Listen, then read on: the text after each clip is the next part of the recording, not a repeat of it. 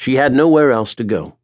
Her career was in ruins, and the media hounded her every step, screaming for juicy details of her affair with a drug lord. For two years, she'd been a meteor on the rise in the only city that mattered, and now she was a star in a tragedy. A farce, except that a cop had died in the raid. She wasn't a criminal, but she was criminally stupid, no question. How could she not have seen? How could she have blithely accepted Andre's assurances that it was his love for her that made him want to showcase her talents in the gem of a restaurant into which she'd put her heart and soul? Instead, Mirelle had been simply a front for illegal activities that had gone on under her nose, and she'd never once in the whole two years suspected, never wanted to look. She'd simply been grateful for the focus, the distraction from her grief. His offer had come right after she'd lost her only family, and she'd boxed up her mother's effects without a look. Instead of immediately leaving for parts unknown as her mother had always done when things got crazy, she'd tried something radical. She'd planned to stay in one place. She'd been too devastated to think straight, had been ripe pickings for Andre's machinations. She'd been grateful, so grateful for the rescue She'd lost her only compass in a life spent on the move, and she'd welcomed the chaos and endless work that allowed her not to think, the solace of someone who cared. Except Andre hadn't really cared, had he? She'd been a dupe, and she'd walked into his trap with gratitude, playing her part to perfection.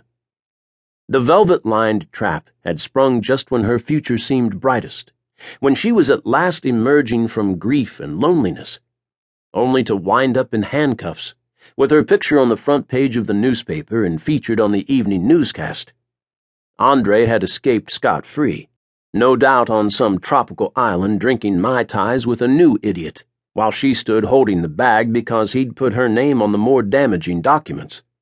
And she'd thought him so sweet to both bankroll the venture and give her Mirelle. She'd been trapped in New York for 12 days while the district attorney had bled her brain dry. Then she'd been freed under the stipulation that she'd testify against Andre and his cohorts, should they ever be found. On one of many sleepless nights, wandering the apartment filled with hated memories of Andre, in desperation she'd dragged out a box of her mother's things. There, in her mother's girlhood diary, a stunned Scarlett had discovered family in Texas, of all places, one of the few states she and her mother had not lived. A grandmother, still alive from what little Scarlett could determine, a treasure she'd longed for all her life. Why Georgia Ross had never spoken one word of Sweetgrass Springs or family was reason for caution, certainly. But Scarlett had decided that once she had her life back together, she would seek the answers she craved to the riddle of her mother's past. Then came a late night visit from two very scary men. She woke up with a knife to her throat and cold, flat shark's eyes staring into hers. If her drunken neighbors hadn't chosen that moment to erupt into another screaming battle, and the lady across the hall hadn't yelled out that she was calling the cops. Scarlett shivered at the memory of the harsh whisper warning her that they would be back, that testifying would mean her life. She'd tried to tell him that she knew nothing useful, but he'd only pressed the knife a little harder and said in that odd accent that she was a loose end Kostoff wouldn't tolerate. Then they'd vanished as quickly as they'd come. In a panic, she'd thrown clothes into a suitcase, grabbed the box of mementos, and was gone within a few hours. Texas had been the only place she could think of to go. To pay a visit to the grandmother she'd never known existed and to buy herself a few days to think what to do next. She had nowhere else to go. No options. Okay, she still had her skills, and there might be some corner of the world where no one read the headlines. Truth to tell, New York only thought of itself as the center of the universe. There were other foodie towns like Santa Fe or San Francisco, other places where her skills could take her where the confidence she'd once had in spades could land her a new position.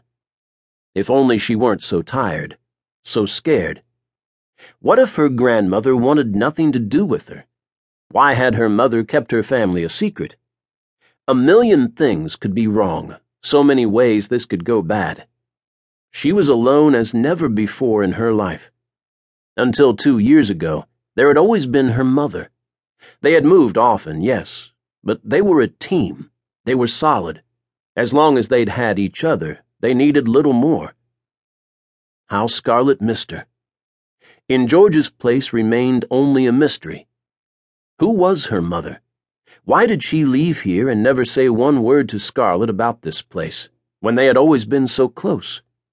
Why did Scarlett have to find out about it when she could ask no questions? Was there some reason she should stay away too? Her mother had been footloose, but not foolish. It was only a meal, a chance to reconnoiter. She didn't have to say anything to a soul. The road ran alongside a ribbon of water, and a little further she could see it wind through the town next to a three story courthouse that formed one corner of the town square, most of the buildings dark and closed, only a handful of them taller than one story. It was surely the tiniest town she'd ever seen. She rounded the corner, and one building spilled out light in welcome Ruby's Cafe, owned by one Ruby Gallagher the grandmother Scarlett had never known existed. Scarlett sucked in a deep breath for courage.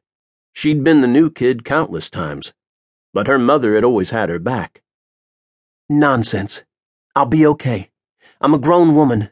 It won't matter if she can't love me.